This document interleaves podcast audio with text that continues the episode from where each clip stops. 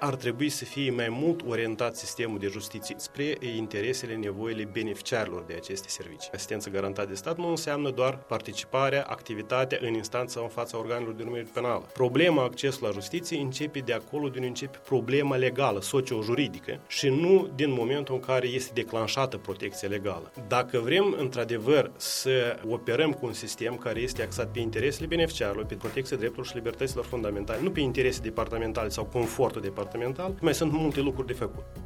Sunt Tatiana Ețco și asculți cu dreptul, un podcast despre accesul la justiție și drepturile omului. În acest episod vorbim despre asistența juridică garantată de stat, despre succesele și provocările acestui sistem care a fost total regândit și practic început a fi construit de la zero acum 13 ani. Simplu spus, cu riscul de a părea simplist, rolul sistemului de asistență juridică garantată de stat este de a se îngriji că fiecare persoană, indiferent de cunoștințele pe care le deține sau de venitul pe care îl obține, are acces liber și egal la justiție. Și și este mult mai complex procesul decât doar asigurarea cu avocat a persoanei care are nevoie de serviciile unuia, dar nu și le poate permite financiar. La fel de importantă este informarea și abilitarea juridică a persoanelor, încât toți să cunoască ce drepturi au și cum să acționeze când acestea li se încalcă. Întreg procesul este coordonat și administrat de Consiliul Național pentru Asistența Juridică Garantată de Stat.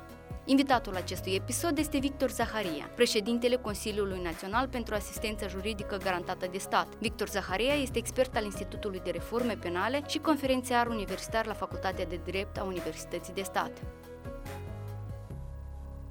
Ce s-a reușit în acești 30 de ani pe partea de acces la justiție? Ce mari succese și ce nereușite. Dacă ar fi să facem o analiză a situației curente, raportând-o la 30 de ani în urmă, putem spune că avem succese mari. Raportându-ne la așteptările, sau așa cum ar trebui să fie, lucrurile stau puțin altfel. Mai sunt multe lucruri de făcut. Da, spre deosebire de 30 de ani în urmă, avem un sistem, o rețea, dacă vreți, a instanțelor judecătorești, care acoperă teritorial toată țara, ceea ce a fost și anterior. Dar independența pe care a obținut-o, cel puțin statutul legal, prevederile legale cu privire referiri la independență. Existența unui Consiliu Superior a Magistraturii care creează oportunitatea de a reprezenta și de a apăra autoritatea judecătorească. Existența unui Institut Național al Justiției ce oferă posibilitatea de a capacita judecătorii. Existența altor organizații care contribuie la înfăptuirea justiției, așa cum ar fi asistența garantată de stat, serviciile de mediere, capacitarea procurorilor, avocaților în general și altor profesioniști din sectorul justiției, oferă mari oportunități. Diferența este, cu adevărat, dar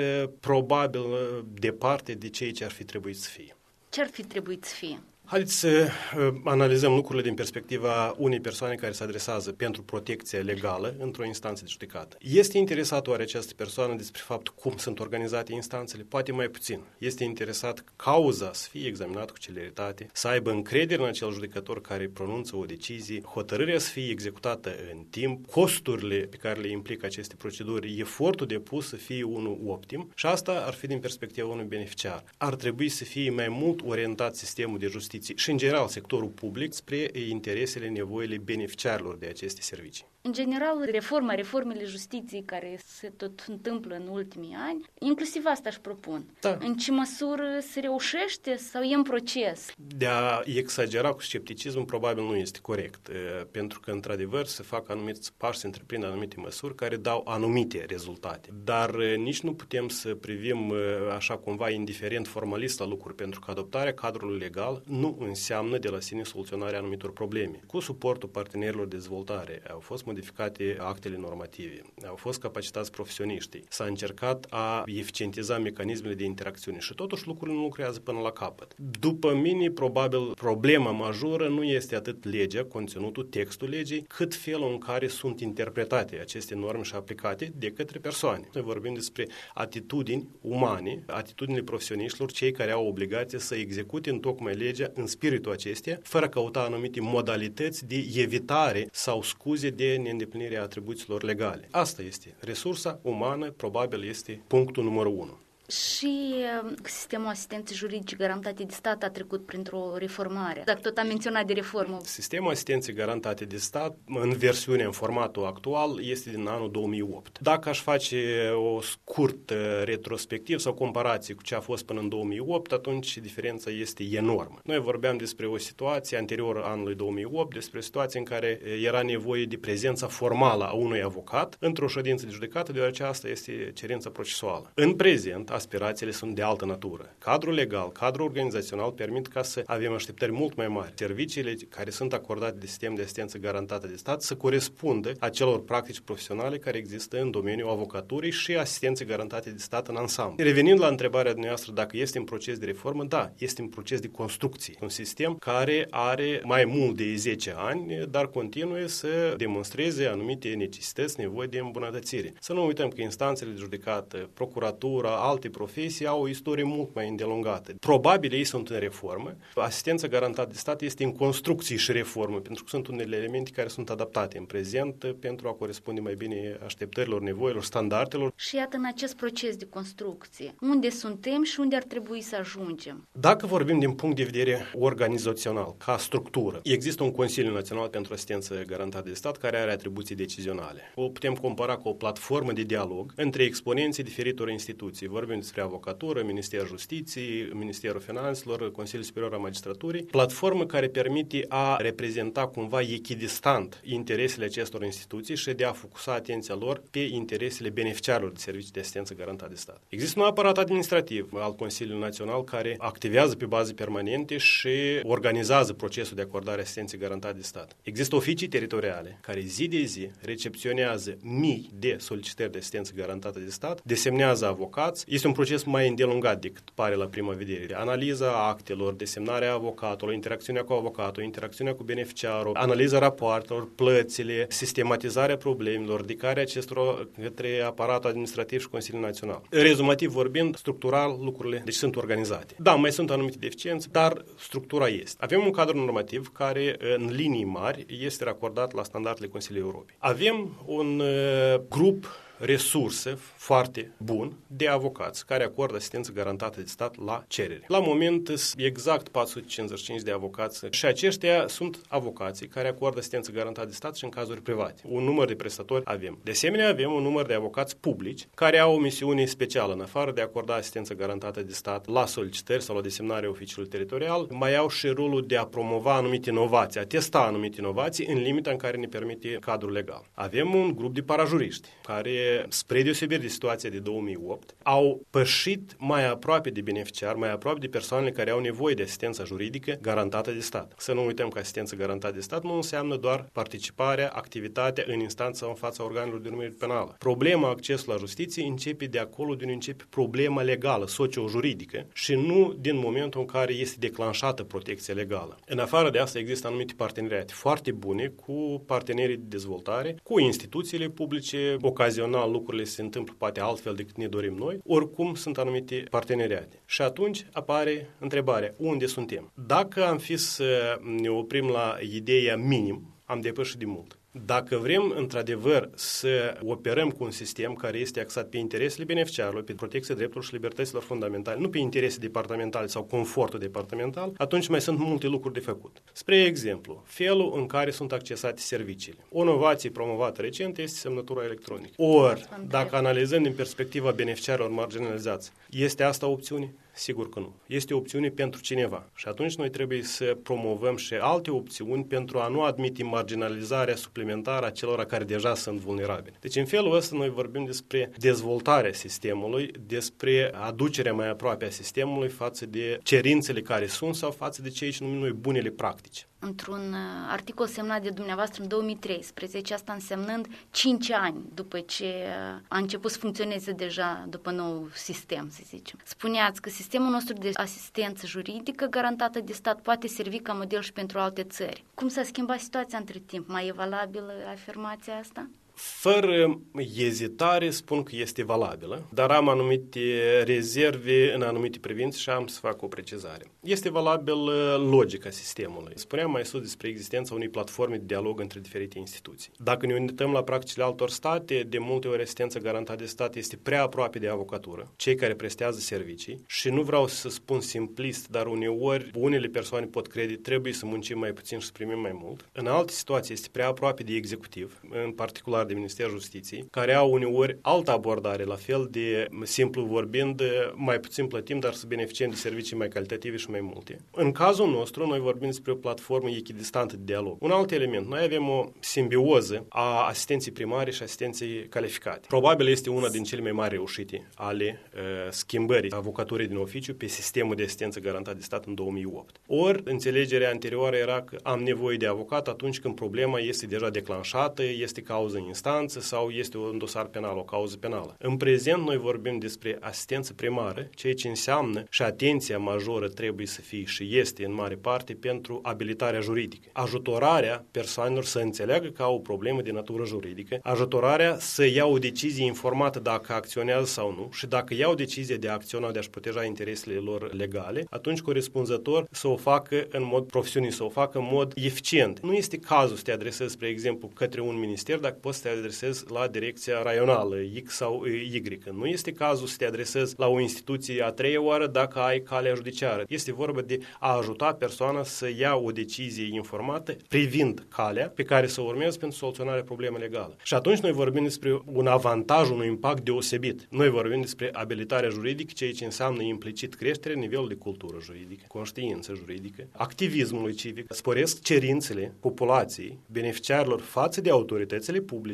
nu mai merge răspunsul, vom vedea. Este solicitare, dați-mi răspunsul, înscris, înregistrat. Sunt anumite procese care produc rezultate în timp și deja sunt vizibile. Pot să vă zic, dacă analizăm tipul de solicitări de asistență calificată din localitățile unde există parajuriști care acordă asistență primară, calitatea acestor solicitări este mult mai înaltă și numărul lor este de asemenea mai mare. De fapt, rezumativ vorbind, deschide ochii celor care au o problemă de natură juridică. Un al treilea element uh, care poate servi model de inspirație pentru alte state, alte jurisdicții, este combinarea acordării de asistență calificată de către avocații la cerere și avocații publici. Avocații la cerere sunt avocați care acordă asistență garantată de stat și în cauze private, în bază de contract. Ei devin parte a sistemului conform anumite proceduri. Prezumția este că serviciile acordate în cazuri private și serviciile acordate în cazurile de asistență garantată de stat sunt de aceeași calitate. Este doar prezumția, dar este o asemenea așteptare. Când vorbim de avocații publici, ei cumva sunt mai aproape de cei ce se numește construcție și reformare sistemului. Ori multe din acele standarde de calitate pe care le-am promovat în sistem de asistență garantat de stat au fost elaborate cu contribuția avocaților publici. Multe dintre mecanismele de activitate au fost testate cu implicarea avocaților publici. Instruirile de capacitare a avocaților la cerere a fost făcută cu implicarea avocaților publici. Elementul ăsta de îmbinare a serviciilor acordate de avocații la cerere și avocații administrației publice aduce un beneficiu managerial deosebit sistemului de asistență garantată de stat. Poate cumva așteptările față de tehnologizare sau procesele digitizare în Republica Moldova acum sunt mai mari. Sistemul de asistență garantată de stat are un soft dezvoltat cu suportul partenerilor de dezvoltare. Probabil softul are mai mult de 7-8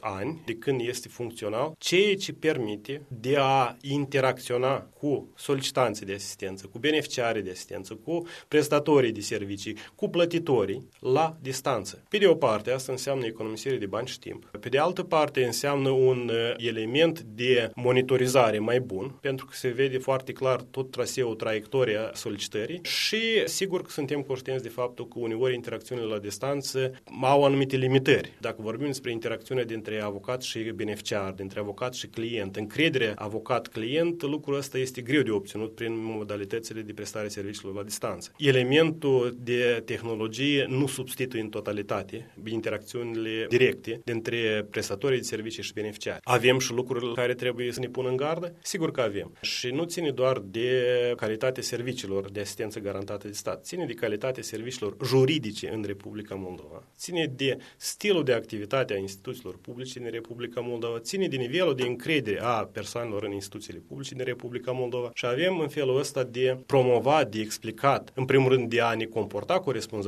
de a activa corespunzător și a promova, a explica persoanelor care sunt procedurile. De ce spun lucrul ăsta? Sunt beneficiari care spun, eu am nevoie, iar este cerința legală, dar trebuie să confirmați statutul dumneavoastră de persoană vulnerabilă. Iar confirmările vin de la alte instituții. Și atunci, cumva apar anumite bariere birocratice care încercăm să le soluționăm, dar nu sunt toate elementele în mâinile noastre. Vreau să vă zic că în sistem avem avocați care au avut suficientă, multă pregătire și cu toată îndrăzneala pot să spun că acordă servicii mai calitativ decât unii avocați în dosarele lor private. Sunt elemente care ne face să spunem că sistemul poate fi exemplu pentru alții și sunt alte elemente care trebuie să ne dea de gândit și să întreprindem anumite măsuri. Dacă ați zis de avocați și de calitatea muncii pe care o prestează, mă uitasem peste strategia Consiliului și unul din principalele obiective care în continuare se menține este eliminarea stereotipului că avocatul din oficiu are mai multă prestație formală și nu acordă asistență juridică calitativă. Cum se acționează pentru a schimba? Pentru că vorbim de stereotip și uneori gândesc așa și oamenii care nu neapărat au o contact cu avocații. Este un efect așa al telescopului. Mulți dintre cei care activează în sectorul justiției deja nu mai utilizează noțiunea avocat din oficiu, care este o expresie clară a acestui stereotip. Ne mai vorbim de persoanele, populația Republicii Moldova, care nu au avut tangență cu sistemul de asistență garantată de stat. Și atunci, foarte bine cunoașteți, impresiile sunt formate în virtutea anumitor experiențe sau în virtutea experienței altora. La moment, așteptările sunt ca serviciile de asistență garantată de stat stat să fie cel puțin la același nivel, cu calitatea serviciilor de asistență juridică în ansamblu. Problema este care este calitatea serviciilor de asistență juridică în ansamblu. Și care este? Cine ne zice? Calitatea este o noțiune care depinde nu doar de asistență garantată de stat, depinde și de profesia de avocatură, da? de o asociația profesională, Uniunea Avocaților. Sunt mai multe elemente componente. În primul rând este vorba de selectarea avocaților care sunt admiși în sistem. Din nou, prezumția este că odată ce are licență, este profesionist. Din păcate, comisiile de concurs arată că această prezumție poate fi inversată. Uneori sunt,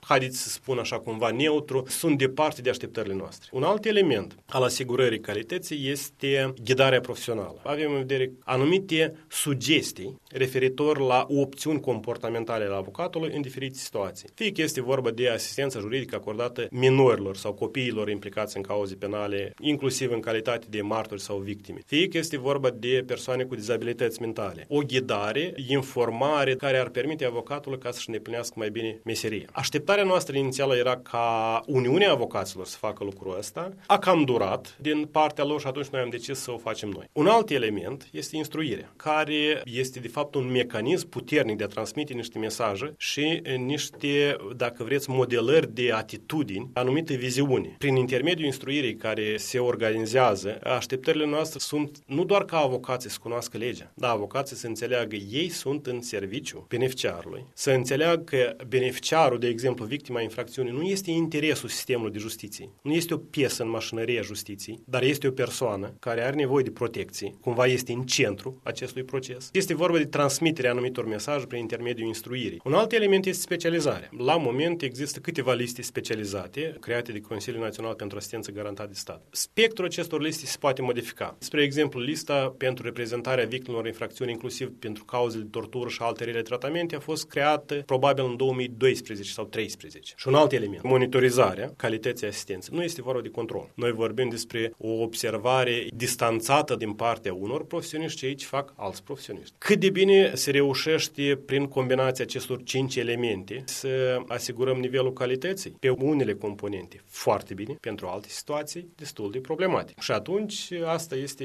până la urmă menirea, rolul Consiliului Național să adopte deciziile care se impun pentru a îmbunătăți situația. În contextul ăsta, după logica mea, vine și remunerarea avocaților, pentru că nu poți pretinde la o calitate și o implicare maximă când uh, remunerarea este nu pe potrivă, să zicem așa. Și în ultimii ani s-a obținut majorarea cu 150% a remunerației avocaților. Ultima creștere a avut loc în aprilie 2021. În ce măsură este competitivă remunerarea și chiar vroiam să vă rog să-mi dați niște cifre exacte. Pentru că ăștia 50 de lei nu spun, nu spun foarte nimic. mult. Exact. Într-adevăr, s-a produs ceea ce trebuia de mult să se producă, ajustarea unității convenționale la 50 de lei. A fost gradual o ajustare a unității convenționale la 50 de lei. Dar vreau să vă zic un lucru.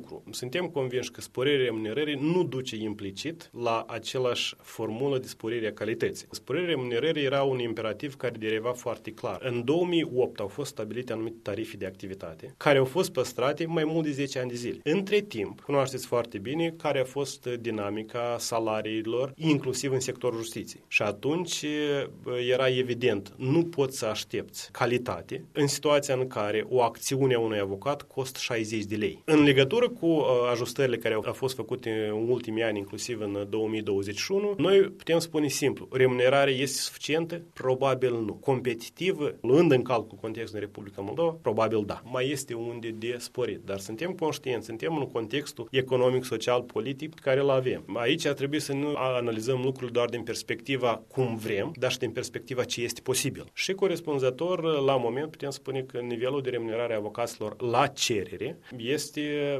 acceptabil și este comparabil cu nivelul de remunerare pentru servicii similare în Republica Moldova. În mediu, luând în calcul costul per cauză, noi vorbim despre 1000 de lei cauză, de la A la Z, care poate dura ani de zile. De asta și spuneam, comparați cu practica privată sau cu așteptările. Sigur că este diferit. Dar să nu uităm că noi vorbim diferite categorii de cauze. Unele pot fi câteva ședințe, altele pot fi câțiva ani. Variază și atunci lucrurile astea cumva se compensează. Să nu uităm că remunerarea nu este unicul element de motivare a avocaților. Sunt și alte elemente. Spre exemplu, recunoașterea avocatului ca parte egală în proces. Atitudinea judecătorilor, procurorilor, ofițerilor de urmărire penală, stima și respectul față de activitatea avocaților. Trebuie să înțelegem, avocatura în perioada sovietică a avut un statut, un rol, avocatura așa cum ne vrem noi în prezent. Vorbesc despre profesia de avocat, inclusiv asistența garantată de stat, așteptările sunt total alte. Probabil n-am ajuns la momentul unei mase critice, dar încet se observă o îmbunătățire și în această privință. Despre remunerația celorlalți profesioniști din uh, sistem, care a rămas neschimbată în ultimii 10, 13. avocații publici au brut 6700 de lei, parajuriștii 1600. 1640 de lei lunar brut, adică mai scoți taxele. Ce se întâmplă, iată, pe partea asta? Mi-ar fi fost greu să răspund la această întrebare dacă mă întrebați în martie sau în începutul aprilie. Acum de ce? este ce mult schimbat? mai ușor. Avocații publici prestează servicii, acordă asistență garantat de stat exclusiv în cauzele care sunt desemnați de către oficii teritoriale. Este unica sursă lor de venit, cu excepția activității didactice, științifice. Și sunt puțini. Și sunt puțini ca număr, dar ei, așa cum spuneam mai înainte, au și un rol specific. Spre exemplu, de a sesiza deficiențele din sistem, deficiențele, încălcarea dreptului la apărare, încălcarea altor drepturi și libertăți fundamentale a omului. Deci sunt multe alte activități conexe decât rutina zilnică de acordare asistenței garantate de stat într-o cauză concretă. Ei acordă asistență primară, unui număr impunător de beneficiari. Și atunci era greu de înțeles la salariu de 4.000 de lei să poți recruta și menține pe aceste unități persoane calificate. Efectiv, jumătate din poziții erau vacante. Au rămas doar cei care erau motivați nu doar de salariu, dar și de multe alte elemente, inclusiv novația din sistem, contribuția la dezvoltare, afilierea față de sistem, fiind cei care au contribuit la dezvoltarea sistemului. Și atunci, în aprilie, a fost posibil ca să le dublăm această remunerare. Noi vorbim la moment despre 10 persoane care efectiv desfășoară activitatea și sperăm că celelalte încă 10 unități vor fi suplinite în legătură cu această ajustare. Este o provocare parajuriștii, pentru că acolo e și mai tristă situația cu remunerarea. Tristă de tot, Ce cu remunerarea. se întâmplă și în genere, cum se poate presupune că un profesionist poate lucra, activa cu un așa salariu? Este un, un subiect care este pe agenda Consiliului, ceea ce înseamnă nu 2021, în mod necesar înseamnă până în 23. Suntem în anumit context mediu și trebuie să fim conștienți de acest context și mediu. Da, este adevărat că este un salariu sau o remunerare mai mult decât modestă. Nici pentru lucrări necalificate, mai în glumă sau mai în serios, cineva spunea că e mai ușor să lucrezi zilier decât uh, în calitate de parajurist. Este adevărat. Dar să nu uităm că unii dintre parajuriști îmbină și alte activitate, alte profesii. Sunt asistenți sociali, profesori și atunci activitatea de parajurist este cumva complementară unei alte activități, ceea ce permite a îmbina cumva veniturile dintr-o sursă și alta și a rezista. Ceea ce spun nu înseamnă că nu este o problemă, este o problemă, este acută, dar soluționarea ei vine în funcție de context. La moment se mai lucrează la ceea ce se numește instituționalizarea profesiei de parajurist, așa cum este de fapt activitatea unui asistent social la moment. Este o cale mai lungă, dar cred că realizabilă. Și aici vorbim despre, din nou revin la fraza care am spus înainte, element în construcție a sistemului. Deci noi nu am ajuns să avem așa propriu-zis o profesie numită parajurist. Este mai mult o activitate anumită persoane cu instruire specializată, dar sperăm să ajungem și la acel moment. Vroiam să revin la profesioniștii din uh, sistem. Prin ce se deosebește Chișinău de restul țării și de regiuni? Capitala, de obicei, sau în multe cazuri, în multe state, este diferită de regiuni și noi nu suntem o excepție. În municipiul Chișinău, dacă vorbim despre asistența calificată de prestatori de servicii, noi avem de unde selecta avocați. Avem de unde ridica nivelul așteptărilor spre deosebire de anumite raioane. Și n-am să fac acum o referință direct la anumit raion, dar avem câteva raioane în care numărul de avocați în general, nu doar cei din asistență garantată, în general este foarte mic. Și atunci nu ai pe cine selecta. Trebuie să-i convingi cumva să acceadă în sistem și uh, ulterior este mult mai complicat să spui că nu prea își îndeplinește diligent uh, meserie sau să ceri calitate. Deci sunt niște probleme în anumite raioane care merită atenție. Spre deosebire de Chișinău, în localitățile rurale și în anumite raioane avem parajuriști. Este vorba de o altă abordare. În momentul în care persoanele se cunosc mai puțin, putem vorbi despre un nivel mai redus a solidarității profesioniștilor din sectorul justiției, pentru că atunci când ai doi avocați într-un raion care participă la reținere, acord asistență de urgență sau asistență calificată garantată de stat, cunoscând toți profesioniștii din sectorul justiției, cumva gradul de toleranță față de încălcări ar putea fi mai mare. Vreau să vă întreb un pic și despre pandemie. Cum a afectat pandemia și în sensul bun, dar și în sensul mai puțin sistemul, dar și uh, accesul la justiție. Greu de spus impactul multidimensional, dar sunt unele lucruri care sunt evidente. Spre exemplu, numărul total de cazuri a scăzut de la în jur de 60.000 la 56.000. Fapt cauzat probabil și de sistarea activității instanțelor, anumită perioadă, de prioritizarea anumitor tipuri de cauze, de incertitudinea activității în uh, sfârșitul martie-aprilie, uh, mai este cumva o explicație, dar uh, noi vedem cifrele foarte clar că este o scădere și vedem de asemenea o încercare de creștere în 2021. Deja se simte, deci probabil cei care nu au reușit să-și soluționeze probleme de natură juridică, acolo nu era posibil în 2020, încearcă să facă în 2021. Pandemia ne-a arătat că avem restanță la utilizarea tehnologiei. Considerentele de sănătate publică, dar noi avem considerente de eficiență. Noi vorbim despre promovarea unor modalități care trebuia de mult promovate. Dar cu mențiunea să nu marginalizăm și mai mult pe cei care sunt vulnerabili și nu au acces la tehnologie sau nu au capacitate în sens de abilități modalități de a utiliza tehnologie. Dar elementele este continuă să fie integrate în cadrul sistemului. În timpul pandemiei, spre exemplu, s-a acordat asistență la distanță, s-a intensificat asistența la telefon, modalități Skype, Viber, oricare modalități disponibile la anumit moment și lucrul ăsta a făcut atât de către oficiile teritoriale, atât de către parajuriști și de către avocați în general. În afară de numărul de cazuri mic, putem vorbi despre calitatea serviciilor?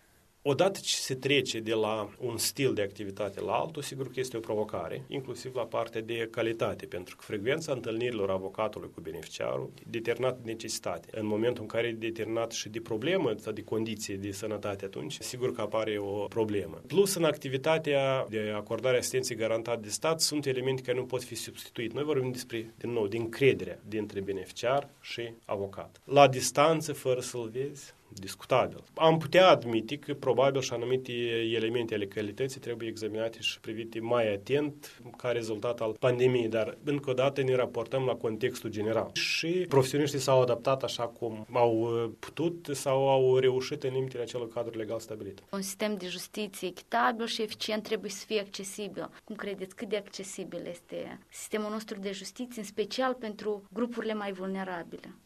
Vorbind pur teoretic pot să vă zic că e mai mult decât accesibil. Impedimentele acolo unde sunt anumite situații există. La nivel practic există mai multe bariere în acces la justiție. Nu vreau să fac referință la situații de este de genul nu are resurse să, adrese, să ducă la centru raional sau la oficiu teritorial pentru a se adresa pentru un avocat. Dar vorbesc chiar de încredere în uh, instituții publice, de așteptările față de instituțiile publice, încercarea de a soluționa aici și acum. Deja este altă latură, pentru că noi vorbim în celeritate, dar trebuie să să înțelegem că procedurile judiciare, procedurile în instanță durează anumită perioadă. Nu trebuie să fie exagerat, dar nu poate să fie astăzi m-am adresat pentru protecție și mâine am și executat hotărâre. În felul ăsta noi vorbim despre o combinație de elemente, dar bariere în acces la justiție mai există. Și probabil cea mai mare este încrederea, sau mai precis, încrederea modestă în sistemul de justiție și în instituțiile publice. Cauzat diferite motive, inclusiv de elementul de, n-aș spune impunitate, dar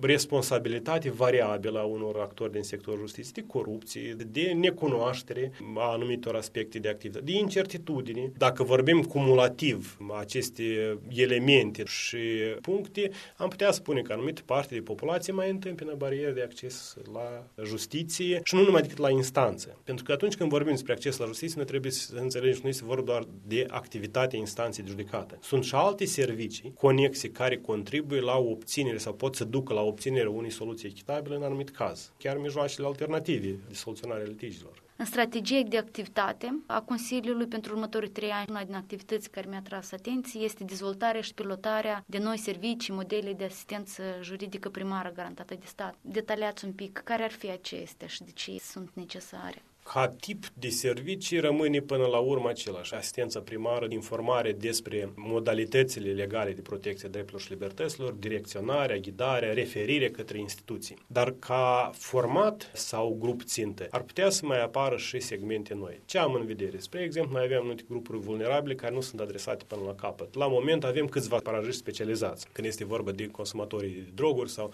de uh, lucrătorii sexului comercial, mai sunt anumite segmente unde trebuie să fim și mai aproape, probabil, de potențialii beneficiari, valorificând potențialul lor. Din nou vorbim de încredere. În cine cel mai mult va avea X sau Y încredere decât în cel cu care are interacțiuni cotidiene. Deci noi vorbim de capacitarea unor exponenți a anumitor grupuri pentru ca să fie capabil să direcționeze persoanele care au nevoie de asistență juridică către specialiști. Plus noi vorbim despre un potențial încă nevalorificat, potențialul organizațiilor neguvernamentale care lucrează pe anumite segmente, prestează anumite tipuri tipuri de servicii. Nu vreau să spun că uneori chiar substituie responsabilitatea statului, pentru că, mă rog, asta este contextul și probabil le lipsește componenta asta sau capacitatea de a acorda și asistență primară. Sunt multe experiențe în Republica Moldova bune, niște precondiții care ne permite să spunem că dacă am capacitat pe cineva din aceste asociații obștești, care lucrează cu anumite grupuri distincte, atunci am face un pas enorm în direcția asistării celor uh,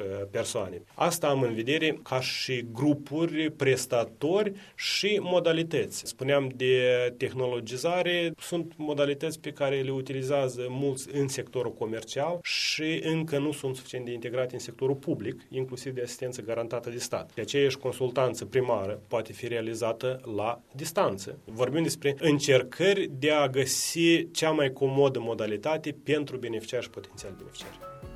În următoarele episoade vom mai discuta despre asistența juridică garantată de stat, inclusiv despre parajuriști, avocații publici, dar și cum funcționează sistemul la modul practic. Interviul cu Victor Zaharia poți și să-l citești pe site-ul justițietransparentă.md. Cu dreptul poate fi ascultat pe Google Podcast, Apple Podcast, YouTube, unde te invit să scrii dacă ți-a fost util sau nu acest episod și ce alte subiecte ți-ar plăcea să asculți aici. Acest podcast este realizat în cadrul campaniei naționale pentru justiție sănătoasă, care este parte partea proiectului Accesul la Justiție Moldova. Ai ascultat cu dreptul, un podcast despre accesul la justiție și drepturile omului. Eu, Tatiana Iețco, îți mulțumesc că ne asculți. Pe curând!